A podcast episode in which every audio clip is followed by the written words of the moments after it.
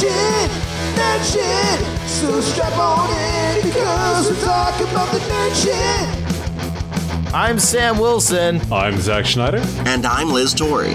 Nerd Shit is the podcast where we talk about all your favorite nerdy movies and series. And do deep dive, spoiler heavy discussions on them. We're going to talk about all the things that make them work and all the things that make them suck.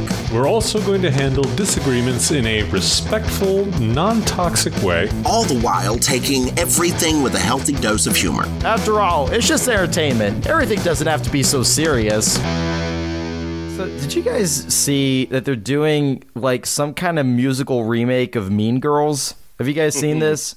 yes. Like, okay, I'm like, I'm really confused about this because I had heard about this. Like, I, I, I listened to uh, Jenna Fischer and Angela Kinsey's podcast, Office Ladies, and I heard Jenna Fischer saying that she was playing the mom in like a new musical of Mean Girls. But I had thought what it was was just one of those like filmed stage musicals, like what they did with Hamilton on Disney Plus, where it's just the show like on stage, but they just filmed it.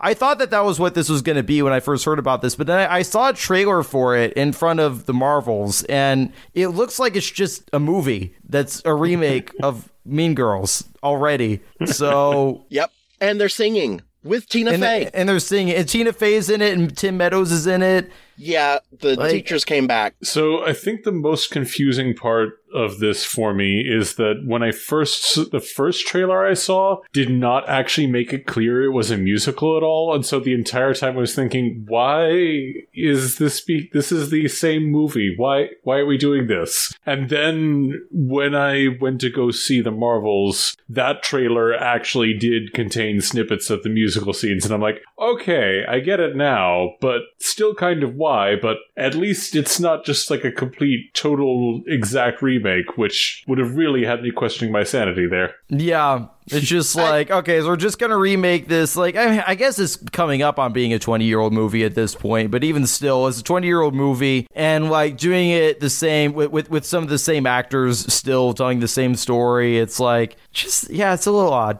You know, I'm yeah. just wondering if it's if it's the same characters and we're just seeing different high schoolers. So it's the same teachers. We're just seeing them where they're at now. Uh, based on the trailer, it seems to be a direct. It seems to be the same story with the same characters. Just, oh, just okay, yeah, okay. I know that. Um, yeah, still has Regina George as the OG Mean Girl, Queen of the School type thing. Yeah, exactly.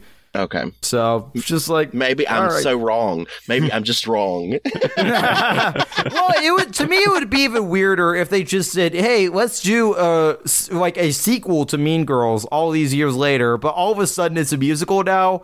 Yeah. Like that would just be where it's like, "Wait, why why why are we suddenly in a musical reality now?" It's like, okay, like I, I can reconcile it more. It's like, okay, so we're doing a remake of it that's now a musical. They're doing that with Color Purple too. They're they're remaking Color Purple and they're doing it as a musical. But that that's also been longer since the original. It so I, I feel like it, it, it I, there's a little bit more of a precedent for that, for in my opinion. But they can remake the Color Purple every five years, and I will not complain. I thought you were about to say they could remake the Color Purple every five years, and you would not see it. I probably wouldn't, but you know, unless they did like this year, we're doing the color purple, except it's sci-fi. Yeah. what? yeah, and there's aliens space. landing. what? This time it takes place in a medieval setting. Like, and then you see the purple people eater. Mm-hmm. Yeah. I'm there look, when I decided to write this script, I didn't actually know what the color purple was about, and so I wrote something very different just based on the title. So. God damn it! yes. No, that that would be me. Is like, cause I've never seen the original. It's like, I guess it's a book. I never read the book, but it's just like, all right, it's about, I, I guess the color purple, like the actual color of purple, has something to do with something. I watched the trailer for the new one. I, I think I've seen two trailers for the new one. I'm still like, why is this called the color purple? purple. I guess I should probably watch one of the versions of this to find out, but it's just like I feel like if we're doing it that way, we just need to get it to Pixar. They've already done what if elements had emotions? What if emotions had emotions? What if colors had emotions? Yeah. All I'm saying is Sesame Street has upped their production value. The color purple. yes, this movie brought to you by The Color Purple. There was a great uh, clip I saw. We talked about how much we like Elizabeth Banks, especially in Hunger Games Yes. and all that. But she, but she had this speech at the Oscars where she was trying to make like this, like this big, you know, uh, uh, feminist like point, whatever, and like, and like, and, and you know, we're all f- like, I'm a feminist and whatever, and like, I, I respect that. But she was doing this thing where she was calling out Steven Spielberg, where she was saying like, look, Steven Spielberg, I love you, but you know, you have never ever made a movie in your career with a female protagonist. Look it up, people. I'm right. And someone from the audience yells out, "The color purple," and she's like, "Oh yeah, I forgot about that one."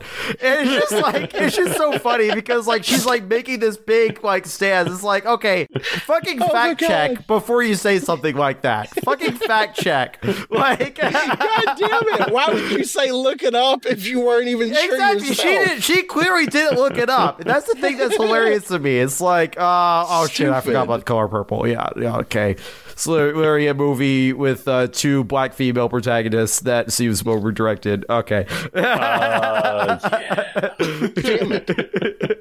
And we still don't know if E.T. was a boy or a girl or a non binary. I think E.T. is just E.T. I don't know. I, Exactly. I, I just like to assume that exactly. I like to assume that his species reproduces by budding because the alternative is that I have to think about that species having sex and I, I don't that that conjures up some unpleasant mental images.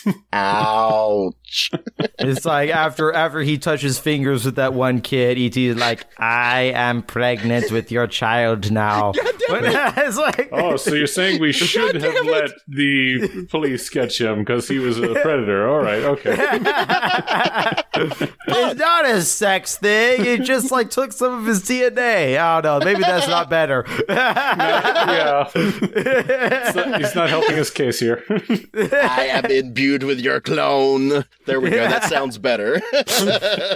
uh, yeah. uh, Uh, Mark, I, I think he should have at least checked something off whenever he did touch the kid's blood, like like to do list. He had things that he had to collect, and then he added Reese Pieces down at the bottom. Mm-hmm. Yeah. You think that if you make a clone of someone's DNA, is that kind of the same thing as a multiversal variant of that person, or no? It could be, but if you have hmm. sex with your clone, is that masturbation or is it? So, d- you know but who is that has to think similar? About that question? yeah, Loki and Sylvie in Loki Exactly. season two, which we are going to go into Loki season two. So this is going to be a full spoiler discussion on season two of Loki, the MCU Disney Plus show. So if you have not watched season two of Loki, go watch it. Just save this podcast, come back to this podcast and listen to it. So It's like controlling time. Exactly. Mm-hmm. So, yeah, spoilers are going to start here. I like the fact that at the end of season one, they kind of made us think that Loki jumped into an alternate universe where Mobius doesn't know who Loki is. But in this, we actually are, are it's revealed that Loki actually time skipped and went to a version of the past before uh, everyone in the TVA got their minds erased, which makes more sense because I don't think that there's really a multiverse within the TVA because the TVA itself is constant within the multiverse. Right. So, what do you guys think about the way that they sort of addressed this, uh, that particular cliffhanger, and the fact that you know it turns out we didn't have to like fully like reestablish the relationship between Loki and Mobius because he's just jumping back and forth between time. Yeah, I like that it had us incredibly worried, and yet it also didn't feel like a cop out when we figured out what was going on. Because it's nice we don't have to reestablish the whole Mobius Loki relationship, because just being able to continue from where it is and where it left off was already really strong. So I'm glad we don't have to try and redo the whole thing. I'm glad that it didn't erase everything that was going on or have to have Loki start all the way from scratch, but it still led to some intrigue. Um, still leads to some intrigue of where this is going, of what's going on. It's not a total cop out while also not being the worst case scenario. It was a great excuse to get back to where they needed to get to so that they can continue to tell the story. And then you know, because eventually they go back before that time anyway. And Loki is learning that there are just some things that have to happen. And I think this is a great awakening of coming in, thinking you knowing where you're at, thinking you know what's going on, and then they twist it, pull the rug right out from under you like they do in every episode of this season and be like, nah, that's still not it. But wait, there's more. yes, exactly. Yeah, no, I, I agree. Like they managed to do a, a, thing where they, they they still are able to continue off from season one because I do think that that's stronger than them starting over from scratch again. I think it would have just been frustrating and not in a good way. But they're so they're able to find a way to still continue. But they made that ending of season one still matter because the fact that Loki is time skipping because a integral part of the plot of season two. Yes. So mm-hmm. it wasn't just something where they, they threw it away. Like all, no. all of it all of it was important. So I, I was actually very satisfied with the way that they uh, picked up that cliffhanger, and I like the fact that they didn't leave us in the dark for too long about it. Like they they, they kept they kept the ball yes. rolling, they kept the story moving. I did kind of like the fact that every time Loki time skips, uh, M- Mobius is always like, "God, that just looks horrible. It's like you're being born or you're dying or I don't know." I, will be honest. Uh, about halfway through, about halfway through, I uh, know it was up to the last last week, I threw out a Loki season two sucks just to see what kind of feedback I'd get back on it. And everybody was positive about it. Mm-hmm. So lots of people were enjoying it. Yeah, because it's, it's, it's a good season, you know? Yeah, like, did, you, did, you, actually feel that way, Liz, or did you just say it shit I, again?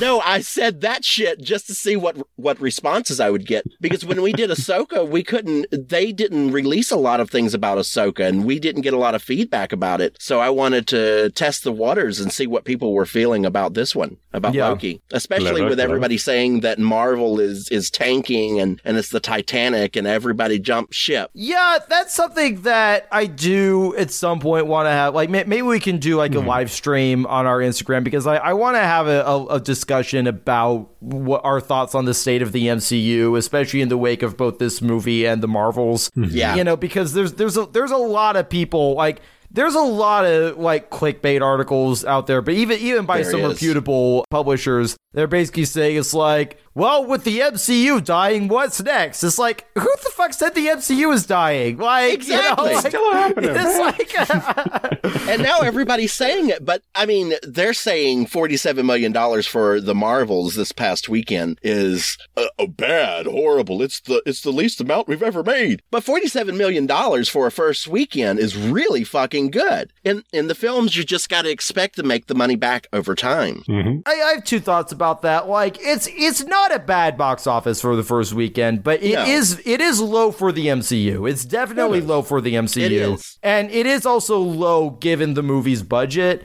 Um I do think it's possible that the Marvels could have some decent legs considering the fact that like I think that the audience word of mouth has actually been pretty positive about it. The, the yes. critic reviews have yeah. been in the middle. They haven't have. really been good or bad, but like the I think the audience responses has actually been pretty solid when it comes to it as of you know when when this releases um we're recording this before the uh release of, of ballad of, of songbirds and snakes which is the, yeah. the, like i'm mentioning that movie because i feel like that's gonna be like a big box office test uh, as far as mm-hmm. like i think so too if that movie ends up being real again i know by the time this comes out the movie will be out already but if that movie ends up being really really good i could see people kind of jumping ship from the marvels and and, and going over to that, and that movie could actually spell some big trouble for the Marvels. If Ballad of Songbirds and Snakes is just all right or kind of bad, even, then that could actually bode well for the Marvels. And I'm not rooting against Hunger Games because I love the Hunger Games too, and I honestly want both movies to succeed. No, but... yeah, right, yeah. It's a good test though because if if it does very well, they'll get sequels. If it doesn't do well, that's it. Mm-hmm. Yeah, I'm worried when it comes to the Marvels. I will say I do think that it's a good move that right now the only MCU movie slated for 2024 they've actually pushed several Marvel movies. The mm-hmm. only MCU movie slated for 2024 is Deadpool 3. Yeah. Which is mm-hmm. interesting because that's also a crossover between Fox Marvel and Disney Marvel. But I think that it's actually a good move because A, I think Deadpool 3 is a movie that a lot of people are really going to be looking Yes. forward to. Right. And if that movie's good, that movie's going to do fucking great. But I also think that there's something to be said about even MCU fans are getting a little bit of MCU fatigue right now. Yes. Mm-hmm. And there's the feeling of like I, I still like all the movies and I still watch all the movies and all the shows and everything, but I gotta admit, it's not really exciting anymore when an MCU movie comes out because there's so many of them now. Like I used to get excited for them, and it doesn't really feel exciting now because there's so many of them that just come out every year between the hmm. shows and the movies, and it's just it doesn't feel special anymore. That's why they're taking a break because they can rely on Deadpool to carry high. And what Yeah. that's going to do is people are going to start missing Marvel a little bit. And then once they start missing Marvel a little bit, Deadpool will come out and then there'll be a- another break so that there's a break in between projects and we'll miss it a little bit. So it will feel a little special. I think we need to. I think we do need to miss it a little bit. You know, to be honest, I, I think they should have even taken more of a break immediately after Endgame than they did. I think maybe Yeah. after Yeah. Endgame they should have taken like a year off because that was such a good ending. It was like maybe take a year or two off and then start releasing shows and start releasing movies again. You Yeah. know, M- maybe the one exception being the Spider-Man movies, just because I feel like they got to make those while Tom Holland's still young. You know, that's that's the only thing. But every, everything everything else, I think they could have taken a break on. He's got such a baby face. He's still got a good 84 years where he can play Spider-Man.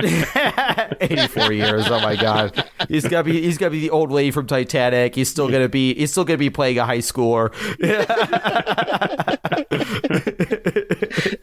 it's been 84 years.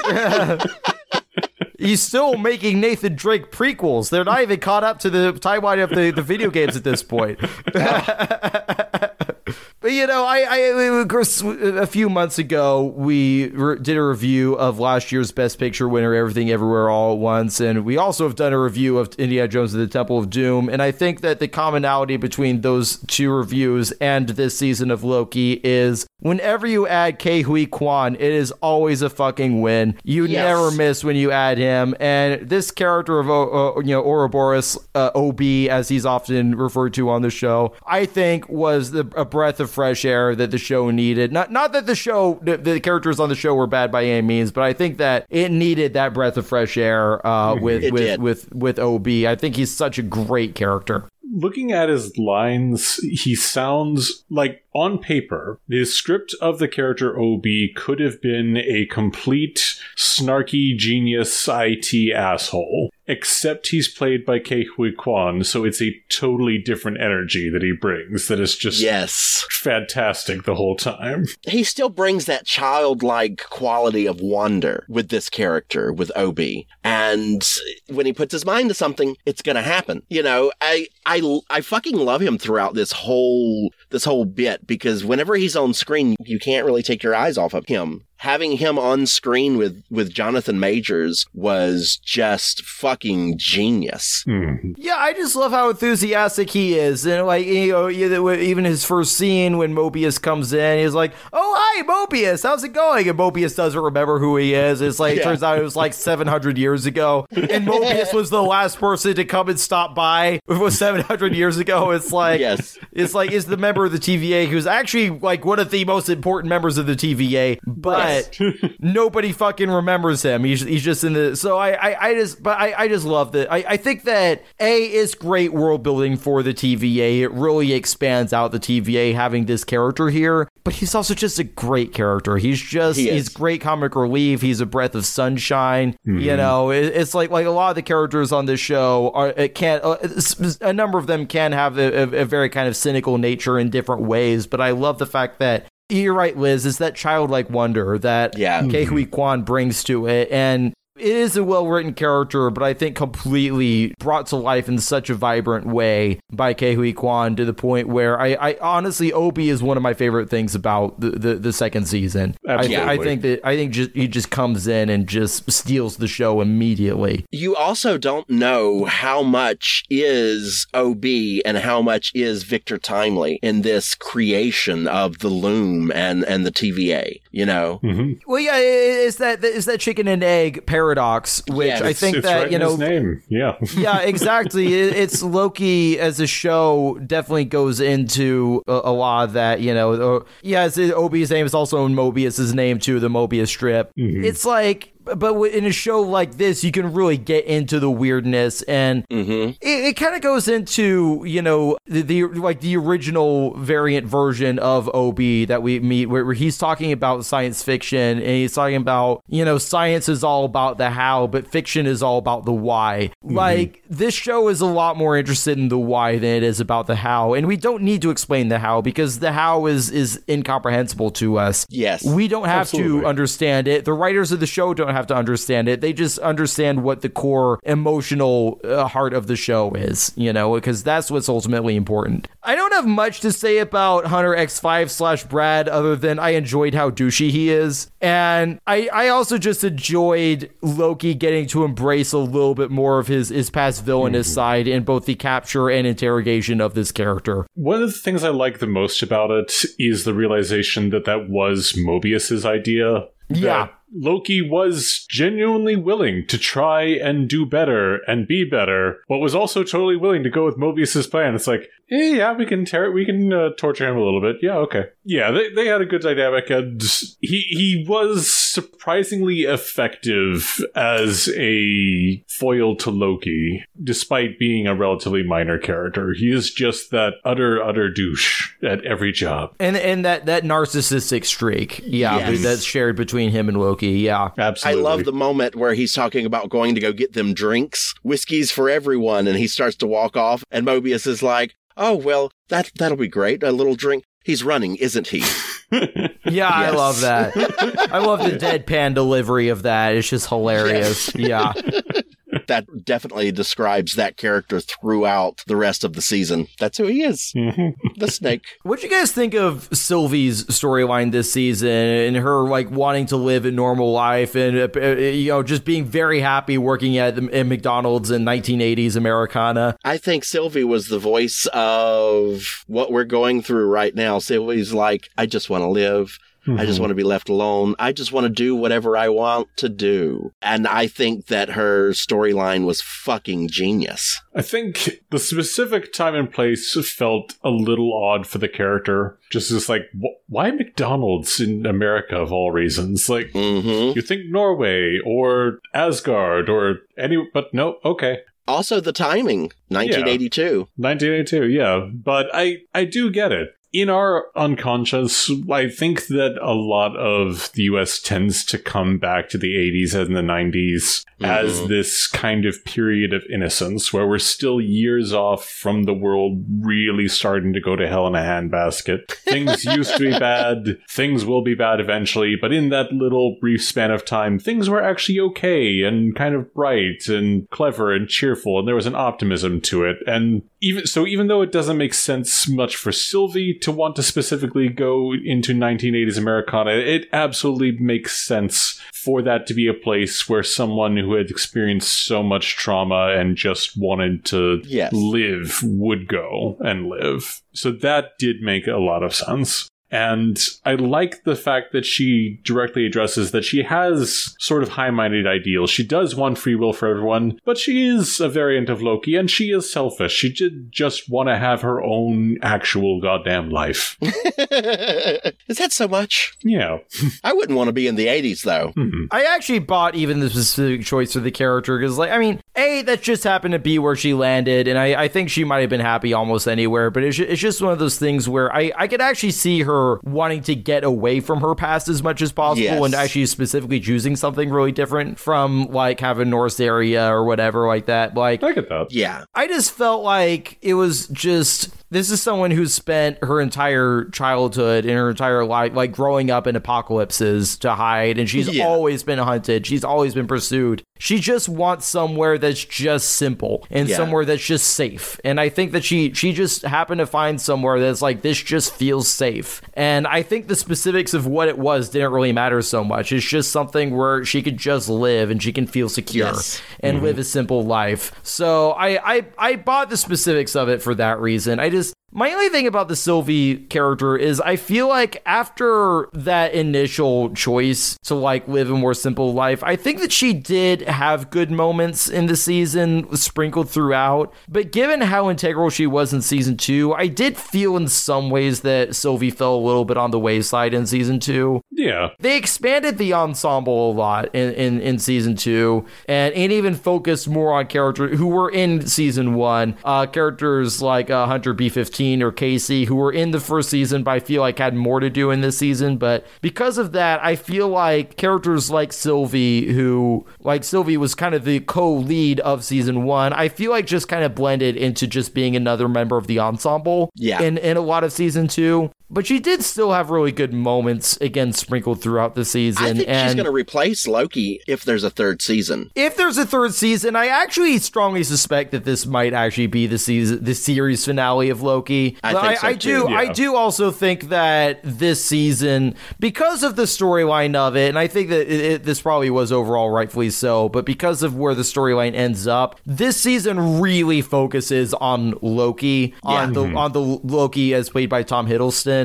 Uh, whereas se- season one, I think, was actually kind of a co-lead situation between Loki and Sylvie. Yeah. And in some ways, I think the thing with the first season is that that was Sylvie's major arc started and wrapped up, whereas for Tom Hiddleston Loki, that was definitely half of his story, but it was the vast majority of Sylvie's story at the time. Yeah, I think that's fair. I think that's valid. which I don't even think is necessarily a bad thing for Sylvie because I still liked her showing up. She did still have good moments in the ensemble, but you are right. She very much was not really the lead. I'm a co-lead Yeah. this season. It would have been more disappointing if she just hadn't even shown up in this season or just had like a little cameo. Like I, I like that she was still part of that that team ultimately, hmm. part of that group. Yeah, I think they should have pruned her early, but I, I felt like she was needed at least for half the season. But I felt like they should have pruned her, especially when they were taking out people later on so fast. I felt like Sylvie should have went out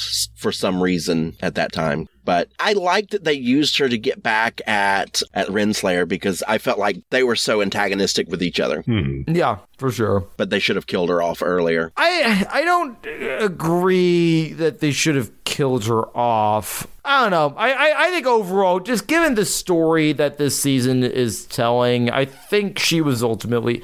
There's a part of me that would have liked to have seen her have more of a story, just because I, I, I liked her so much in season one and she was such a co lead in season one. But I also think Zach's right in the fact that her arc was largely told in season one. And I think that It was. the story, as uh, told by season two, is really all about Loki. Yeah. Yeah. And I also disagree with the idea of I don't know. Like, I am not totally against character death, even for characters I really like. I just feel that there's something horribly unsatisfying about a character whose entire arc is about not being allowed to live, getting killed off to what serve some other per- person's story that's not great i i disagree on having her killed off at all i i think it is good that she got to have a life My thought was that the main three were taken apart so easily that she should have she should have been sent to the uh wherever they go after they're pruned. Because when Renslayer wakes up after she's pruned, I thought that it would be really neat to have to see Sylvie and Renslayer work together in the afterlife to get back. But I was thinking seasons ahead. right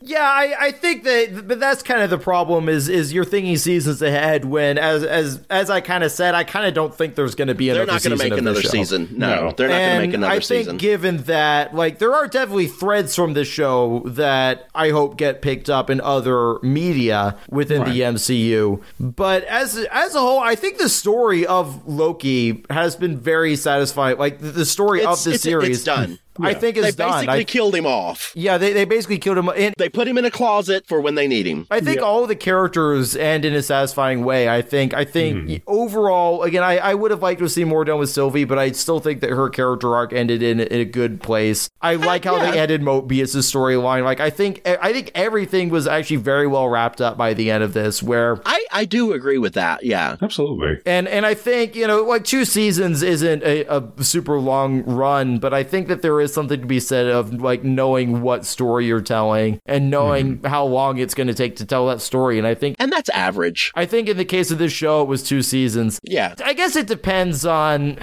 It, it's weird with streaming now because like a lot of stre- with, with streaming, a lot of shows are a lot shorter than they used to be. Like I feel like the average for like network TV used to be like five seasons. If it was a successful show, there were plenty of shows that that you know only got like a few episodes or only got like a season or whatever. But as far as successful shows go, I feel like five to seven seasons used to be pretty typical That's successful. Yeah. Right. with streaming now, it feels like it's more like maybe three to five for streaming shows. I still feel like two is on the low end.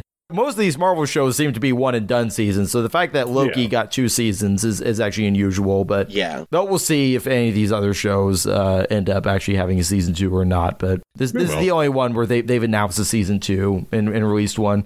Uh, let's talk about Victor Timely. I, so they, they kind of teased this character in a post-credit scene of Ant-Man the Wasp Quantumania. I was wondering if we were going to see like a bunch of different Kang variants, but no. In, in this particular season, it's just Timely, and then we get a scene of He Who Remains uh, as well. So I gotta say, um, I thought Timely also actually had a really cool and interesting arc over the Yes. course of the season of being able to, you you know, really find his courage and, and be able to step up and, and become the hero, you know, is a very, very eccentric, but a very entertaining character, I felt. I'm glad they left him alive in the end because of uh, there's so much more of the character that I'd like to see of that Victor Timely. Yeah, I like I like him quite a bit. I appreciate how many characters, in a way, parallel Loki, and that he's also starts as this sort of inveterate trickster. And I love how Yes. Loki's like, "Oh yeah, you're just a, you know, you're just a con artist." Except it's Loki, so he's like, "Oh, you know," oh, so it's kind of appreciative. It's like, "Oh, you're a con artist." Secret Oh, that's great." handshake. Yeah,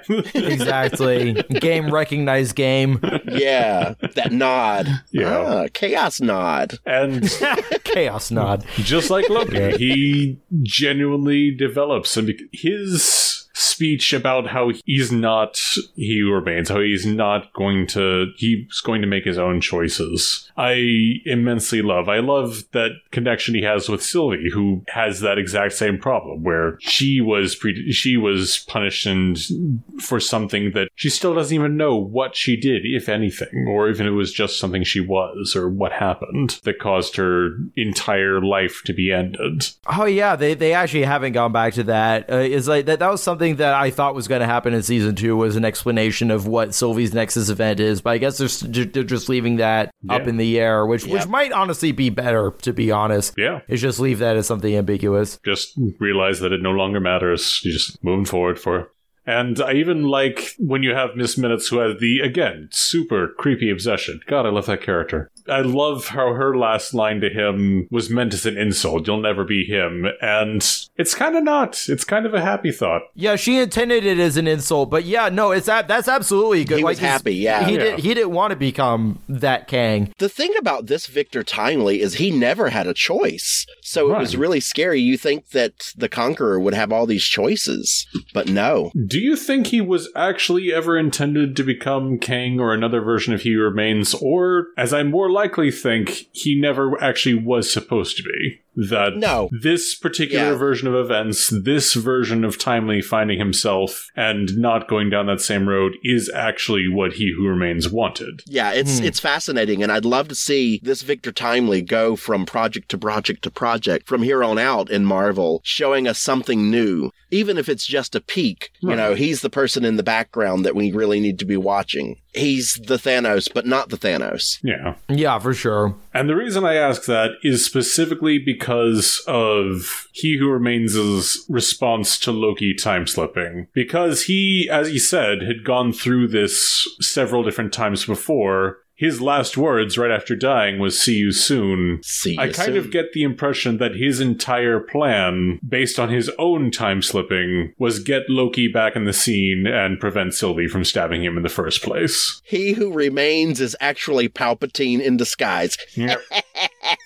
I think that me it's very possible that that was what He Who Remains was hoping would happen, but I also think that after the point where he no longer knows what's going to happen, I think in some ways. I'm not gonna say he doesn't care. I th- I think I think any any outcome to him is just kind of entertaining, you know. Yeah. Because like he like he knows that some version of him is gonna be reborn in the multiverse, so it's Yes. like it's it's weird to be playing the long game, but it's like you know, it's like okay, it's like you don't kill me, you do kill me. Either either one is entertaining to me. That that's that's uh, that's how I always view the, the He Who Remains character personally. But Yes. Absolutely, yeah. He's just been around so long and has been so alone that he is just waiting for any goddamn thing to happen that changes things up. exactly, I love that his death is the one moment where he decides that he needs to go back over and over and over again to try to change it, even if he is just watching. I, I mm-hmm. don't think he found it entertaining at first. I think he was just like, oh shit. And then Yeah. he got to where he was entertained. He just wanted to, he was so tired. He just wanted to see what hmm. would happen next. well, we found Yeah. out he could have just stopped Sylvie at any time. Yes, he could have, but he Yeah. allowed the death to happen. See you soon. and and that's also why I kind of say that is because like it's not so much preventing his own death. I think the I think he just wants to see what how it turns out. You know. Yeah, Fair point, yeah. this could be entertaining or it could be a shit show. Let's find out. Let's be honest, it's going to be entertaining either way. that scene where Miss Minutes, like, you know, like, uh, prof- quote unquote, professes her love for Kang. It's like, you know what it weirdly reminded me of? It's it's it's it's another scene that like is isn't supposed to be creepy, but was always kind of creepy to me. It's like remember the scene in Hook where Tinkerbell uh, talks about how Oh, she's yeah. in love with Peter Pan the whole time. It's like. I don't know why it reminded me of that. It's like it's like this is like evil Tinkerbell energy that that It Miss is. Minutes has to me. You know. I think Tinkerbell is slightly worse because she knew him as a baby, and I'm like, look, anyone you knew when they were a baby and you were not a baby, you shouldn't be thinking about like that. Just, n- uh-uh, yeah.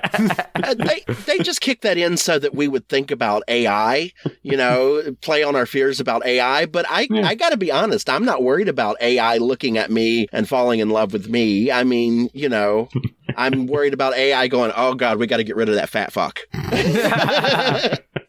even with everything that's going on like right now with AI and the, like all the debates and everything, like I, it, the, the whole idea of AI becoming you know Yeah. evil or becoming insane that that that's one It's of the stupid. oldest. No, well, I'm not gonna say it's stupid. I'm just saying it's one of the oldest sci-fi tropes. Yeah. it's It been around forever. I'm going to say it's stupid. I just don't understand the fear of it. But then again, if something like that ever did happen, I'm not one of the humans that would be like, run for the hills. I'd be like, okay, let's get this over with. Do I have the energy to try and go through an apocalypse? I'm not even saying, am I strong enough to beat up the robots or the machines? It's like, do I want to spend the next 10 to 50 years of my life, you know, digging through garbage for cans of beans without a shower? Uh, alright. I'm in a situation where I can drive one minute and get a little Debbie from the grocery store down the road. And mm-hmm. that's heaven for me. If I can't drive to the grocery store for one minute and eat my little pastries, then just kill me. Get get it over with.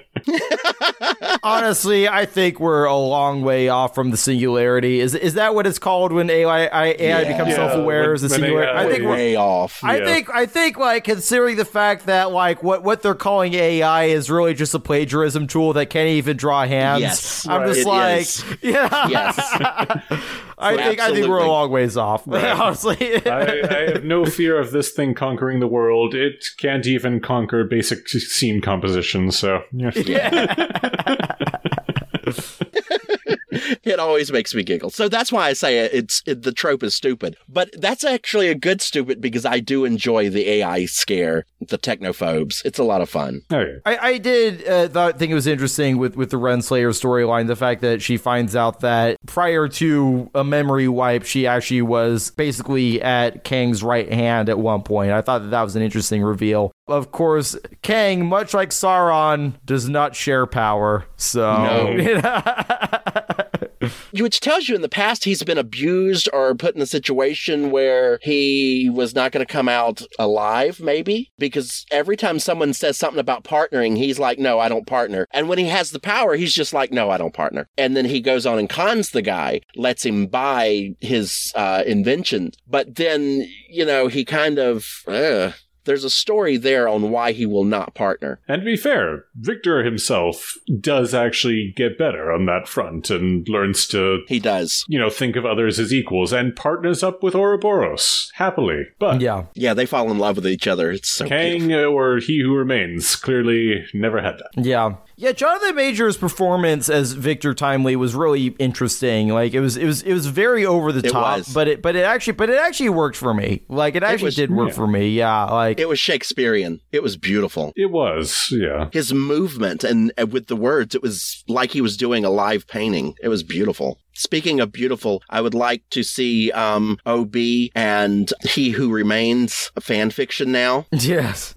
because they are our new gay old couple. Yeah. More like Obi and Victor Timely, I feel like. Yes. But Yeah. Just think of it this way. This time they're both working on writing different parts of the manual. They don't know which one's parts, but now there's love letters in there too. Yeah. Oh my God! It yes. writes itself. the fan Fucking fiction genius! writes It writes itself. or maybe it's, you know, informed us and then we informed it. Who knows? Oh. and it all depends on what you mean by it. God damn Yeah, it. I'm curious to see if they do end up keeping Jonathan Majors because, like, I do think he's really good in, in this role. It's just with just with all the Oh my God, you know, yes. legal troubles and controversies and everything with with him. so it's like, yeah, he has been in the news. Yeah. yeah.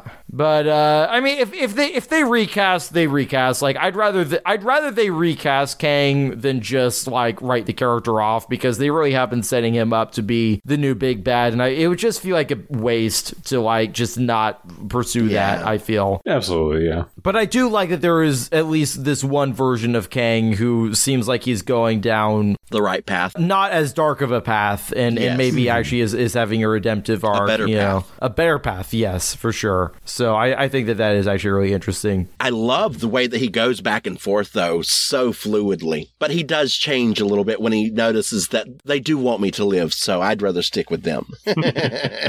yes, no, mm-hmm. 100%. Yeah. Yeah, I, I actually found myself feeling sorry for Victor Timely in that first Yes. episode where it's like, this guy is so confused and like there's just people just screaming at each other and fighting each other and trying to kill him and just like Two versions of the same god, you know, fighting each. There's this weird magic battle they're having, and There's these wizards. he keeps taking my shit out of my bag without asking me. God, I I fucking love so that that that you know eighteen. I I love that whole eighteen hundreds episode. I think it's such Oh a good God, episode. yes. But like when they're talking about, it's like oh, it's like are we gonna be able to find Miss Minutes? And they pick up a newspaper headline. It's like Ghost Clock strikes again. it's just like. what the fuck?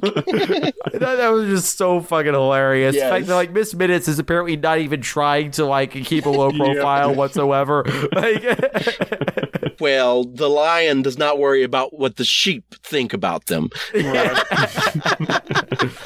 it's it's fine. It's the White City. Weird st- weird stuff was happening there, anyways. Miss Minutes is that evil aunt you never want coming back to your house again. Mm-hmm.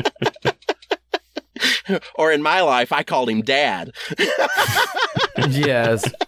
You know, I, I got confused at one point because I had forgotten. I was confused for why there was a scene where Loki had to prune his past self. Then I had to like go back to like the early episodes, like, oh, Oh, you know, I guess I guess that did have to happen for this other mm-hmm. thing. Like, I just got, I, but I was just confused about it because like when he's telling Sylvie, oh, this will make sense, I promise. For some reason, at, in the moment, I was thinking that they were going to explain that after the fact, and then they never went back to that, and I, I had to like go back into it. It was like, oh wait, no, I guess At he was just very like, end, yeah, that's the paradox. he was just closing the time loop that had already Yep. been be, begun. the But explanation before the event that needed explaining.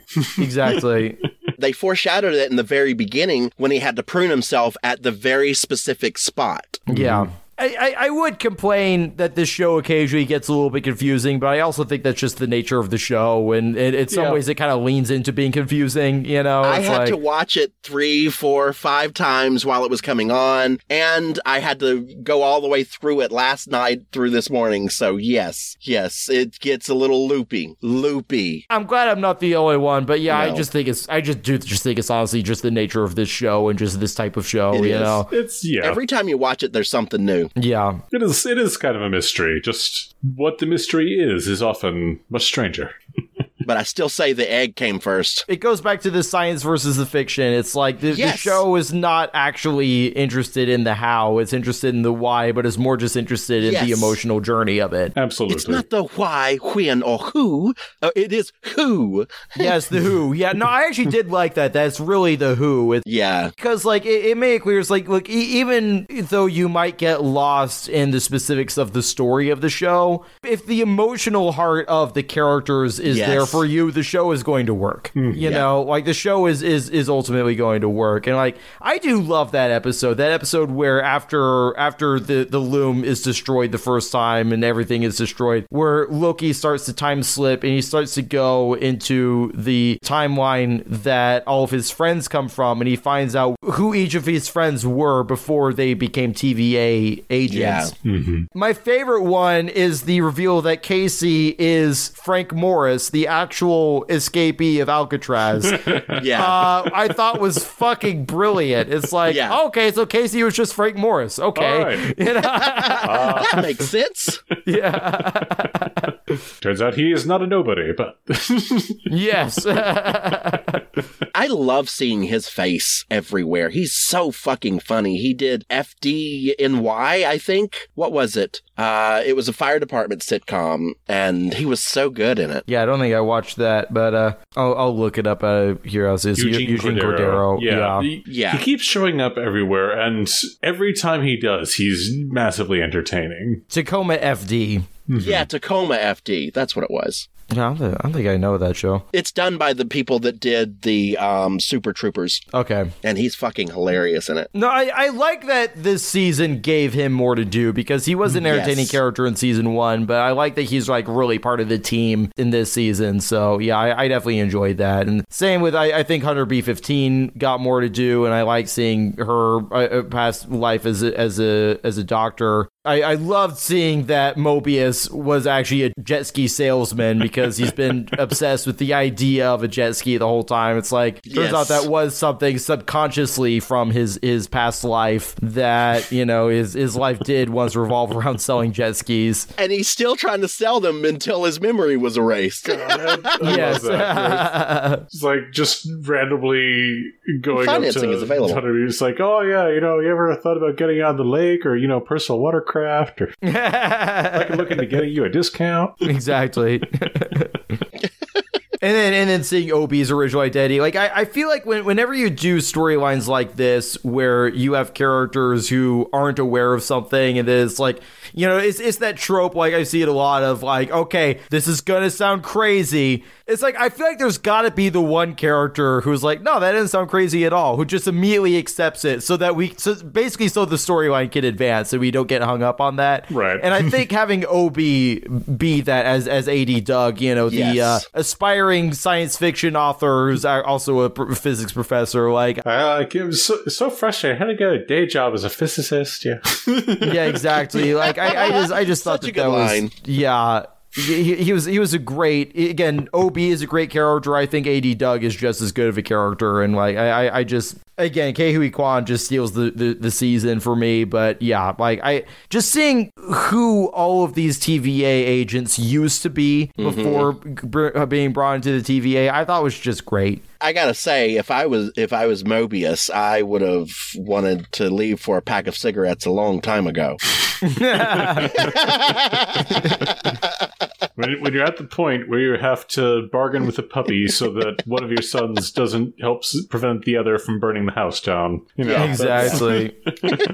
exactly. I know why he left. uh, I'm not going back. Fuck them little fuckers. Yeah.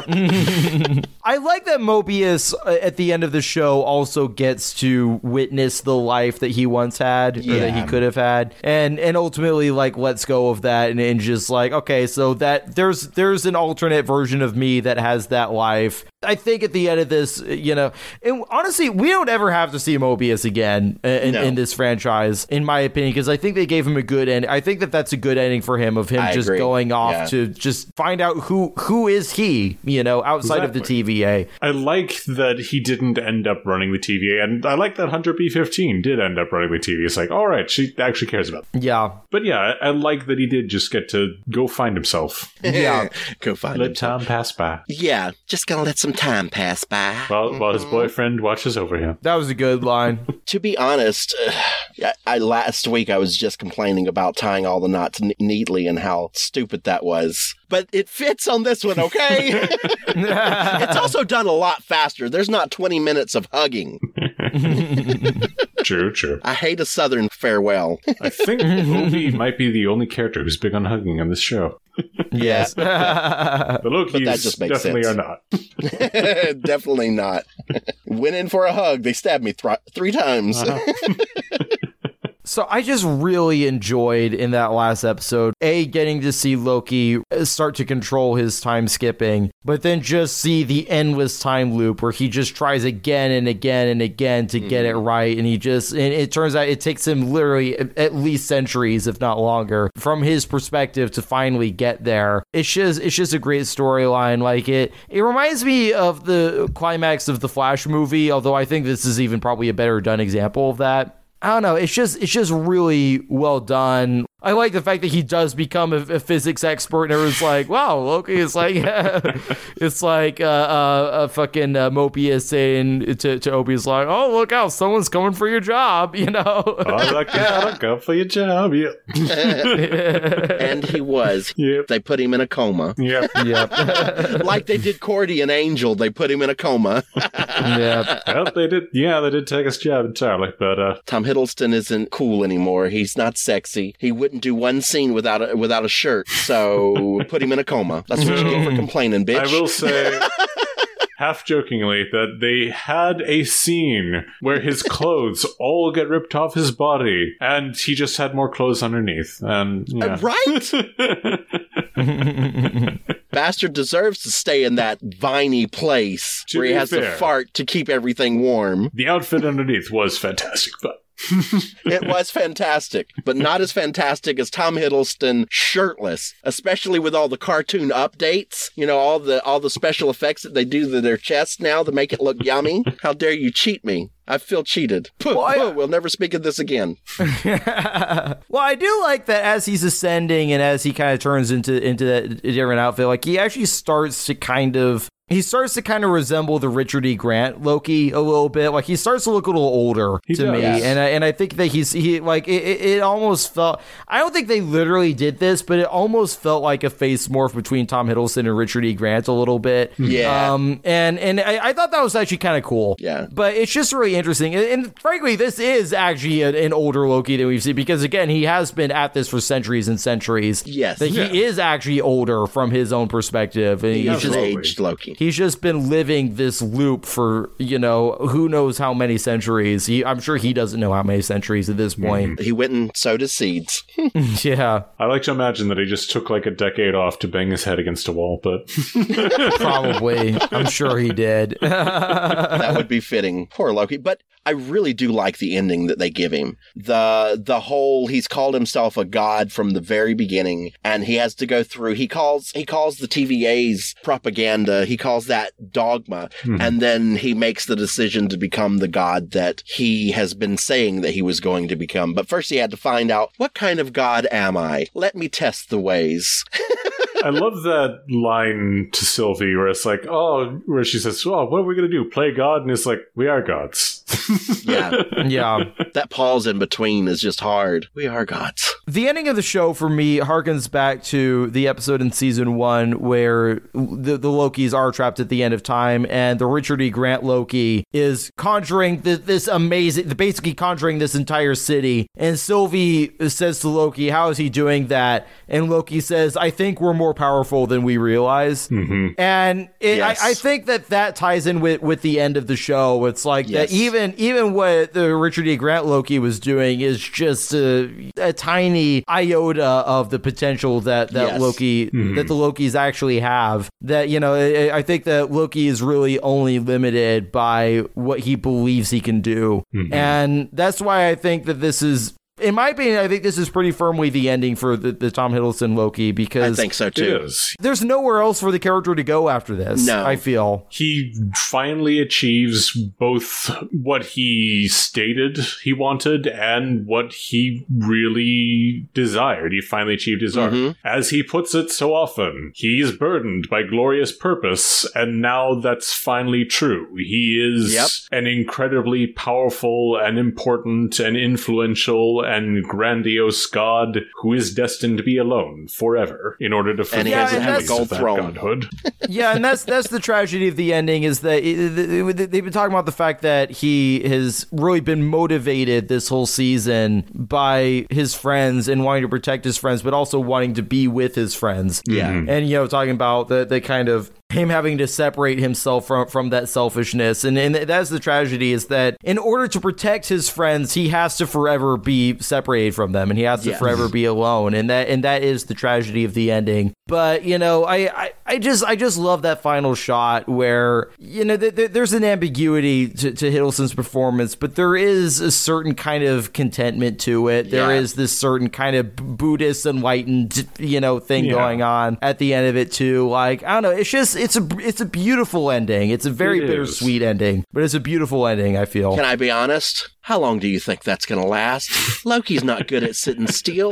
He's going to start mixing up the timelines just for shits and giggles. It is there is does seem to be an implication that he's able to see what's going on in the timelines. Mhm. He's watching over Mobius. You you do get that implication, and I do think that if they ever want to, they can have him meddle to some degree, and he might.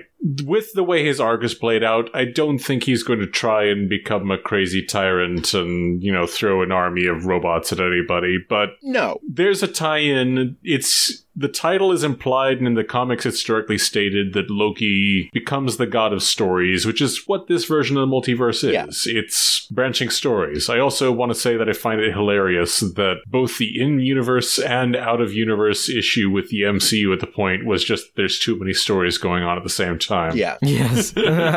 I do think that he'll end up being important whenever it comes to the multiversal war. And I think he can sit there and watch over things until then. Because he's going to need to watch it for a while to get acclimated to the power. That's the thing about Loki. Once he's acclimated, then he gets bored. Yeah. And he's got to find something else to do. Yeah, we'll see. I, I think that this could definitely be genuinely the last time Tom Hiddleston plays this role, and I think it would be a satisfying ending for it. It would be, yeah. It would. Yeah, I'm not sure. Like, th- apparently there was an article that was saying that this was going to be his last time playing the character, but apparently that that might have been like Premature. I think that might have been debunked by by uh, some by another art. So like it's it's a little bit up in the air right now. Yeah. But I'm open to it either way. I think there are ways in which they can bring the character back in in the multiversal storyline that could be really cool. But I also think Yeah. it's very possible this is going to be the last time we see him. But you know why he had to ascend to the throne is because the person who sits on the throne is always going to be the one that has the best story, as told to me by the Game of Thrones finale. And who has a better story than Loki? Well, I thought it was That a good vantage sense. point. I thought it was a good vantage point to shit on everybody else. All he really needs is one other person there with him so that he can look through the vastness of all the possibilities of time and make fun of his brother anytime that he uh, trips and falls on a course, rock and yes. no one else was looking. But Loki was. Yeah, Can I just say one saw thing? I know that this whole show has a green motif because green is Loki's signature color. Yeah. And I do like the green motif, but I just have to say one thing. Key lime pie is not fucking green. Uh, not It mint is- green like that. No. No, it's not green like that. That was no, mint if, green. if anything, it's mostly yellow, maybe with Yes. a hint of green at the Yes. most. I don't know what the but fuck it's they were mostly eating, yellow. but that's not key lime pie.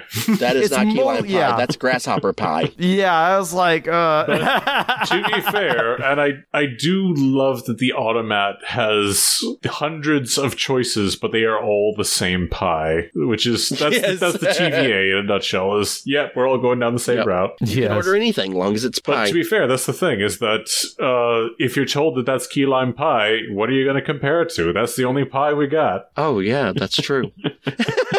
yes. but yeah, the, the last thing I'll say about Loki's ascension is I, I just I, I think that it was just a really satisfying way to end the series in the sense that I like the fact that instead of having to make the choice between saving the sacred timeline and having it all burn, that they were able to find a way to save the entire multiverse because not only is that a better outcome from a character's uh, perspective within this show, it's also just a more interesting outcome for this phase of Marvel and the mm-hmm. multiverse. I think it's more interesting to have the entire multiverse still be active and not just have the secret timeline be it. Well, I think we're ready to go into our overall thoughts and our score of 1 out of 10. And I'll go and say that I think that this was a really, really good season. I don't know if I think. I, I go back and forth between this and, and season one. Like, I, I think season one for me was overall better just because I think that season one started off strong and it was just as good the entire time. Like, I, I think it, it, it peaked with that, that episode with all the Lokis at the end of time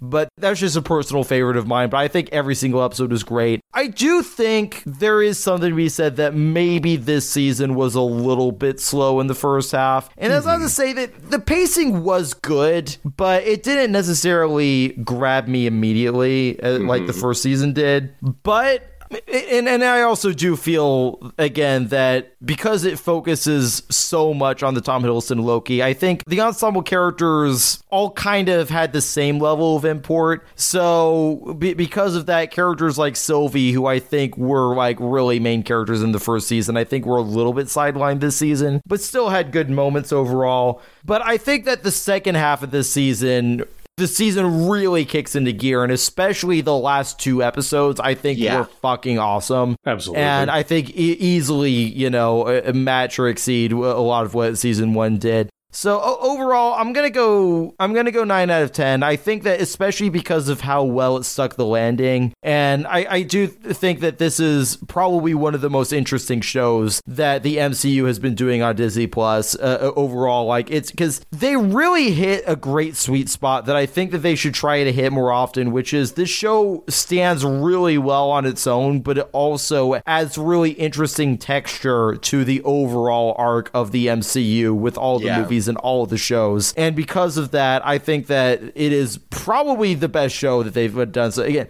there's a little bit of a distinction between best and favorite sometimes. I don't know if it's my favorite show, but it is very high up there. But I think it might well be the best show that they've done. And, I, and I'm saying that looking at both of the seasons together. But season two specifically, I'm going to give a 9 out of 10. Uh, season two was really well done. I felt like it was uh, that typical sci-fi that we that we look for. You know, it was very comic book sci-fi, and it was fun. I felt like it was a little too dramatic in, in uh, points. The first two episodes, as I was watching it, as it would come out every week, the first two episodes almost, I was almost kind of done with it because it felt a little slower. But then I watched them together when the third one came out, and I was like, okay, okay, this it's a good deal. Build. It's just that it always ended with some type of, but wait, there's more.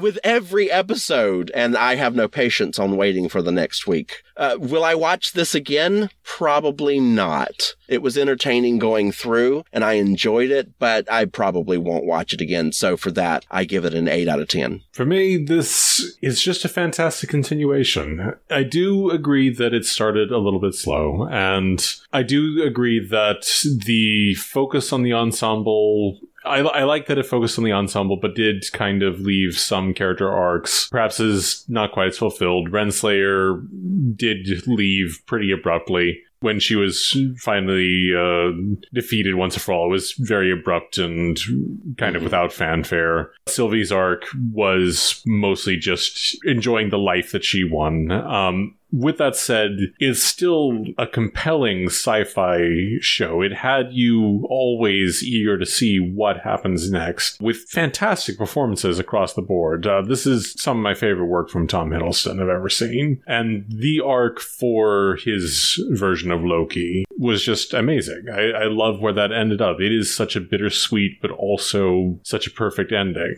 I agree that this season was not perfect, but it's still, in my opinion, just wonderful. Uh, so I am also going to give it a 9 out of 10. All right, awesome. Yeah, definitely excited to see where the MCU goes forward from here. Uh, Yeah. Hopefully, the clickbait articles aren't actually true and that the MCU isn't just over. And It's not. I mean, It's, it's again, not done. They, we've we've got we still got plenty of shows coming out. We've got Deadpool three coming out, and like the Kang Dynasty and Secret Wars. Like I'm sure all of those are still going to come out and everything. It's just Yeah. I think they they might rework rework their strategy, but it's it's not Yes. dying. I think just reduce the overload of content. I think that's the best thing that they can do. Yes. You know, because I think people are just getting oversaturated right now. They are. Absolutely. Well, uh, speaking of oversaturation, we've been doing a lot of Hunger Games lately, but we're going to be doing that again next week because the Ballad of Songbirds and Snakes did just come out. So we're going to go ahead. Now that people have gotten a chance to see the movie, we're going to review Hunger Games Ballad of Songbirds and Snakes. So stay tuned for that episode next week. Uh, Liz, what would you do if you were like the god in charge of like all the multiverse and all the, the strands of it? There would be a universe of nothing but bacon and eggs, and they would sing and dance all day long. And I would just go there and have dinner, except dinner would be babies. what about the uh what about the the universe in the uh the the, the Buffy verse that's just shrimp? Shrimp. It's just nothing shrimp. but shrimp. Yes. Zach, how do you think you would use this power? I probably would not make the shrimp universe. That sounds very tempting for like a second, but it also feels like something that the minute I make it, I'll be like, why did I do that? Whose idea was this? Nerd Shit is edited by the three of us, as well as Sharon D. Wilson. Our music is composed by Sam Wilson. hey, that's me. You can follow us on all social media platforms at the Nerd Shit Pod. That's Facebook, Instagram, TikTok, and X, all at the Nerd Shit Pod. Make sure that you're subscribed to Nerd Shit anywhere you listen to your podcasts. Don't forget to leave us a review and a star rating. And tell all your friends about us like a nice cult. Spread us around like herpes. Nerd shit, nerd shit. So strap on in because we're talking about the nerd shit. Stay shitty, nerds.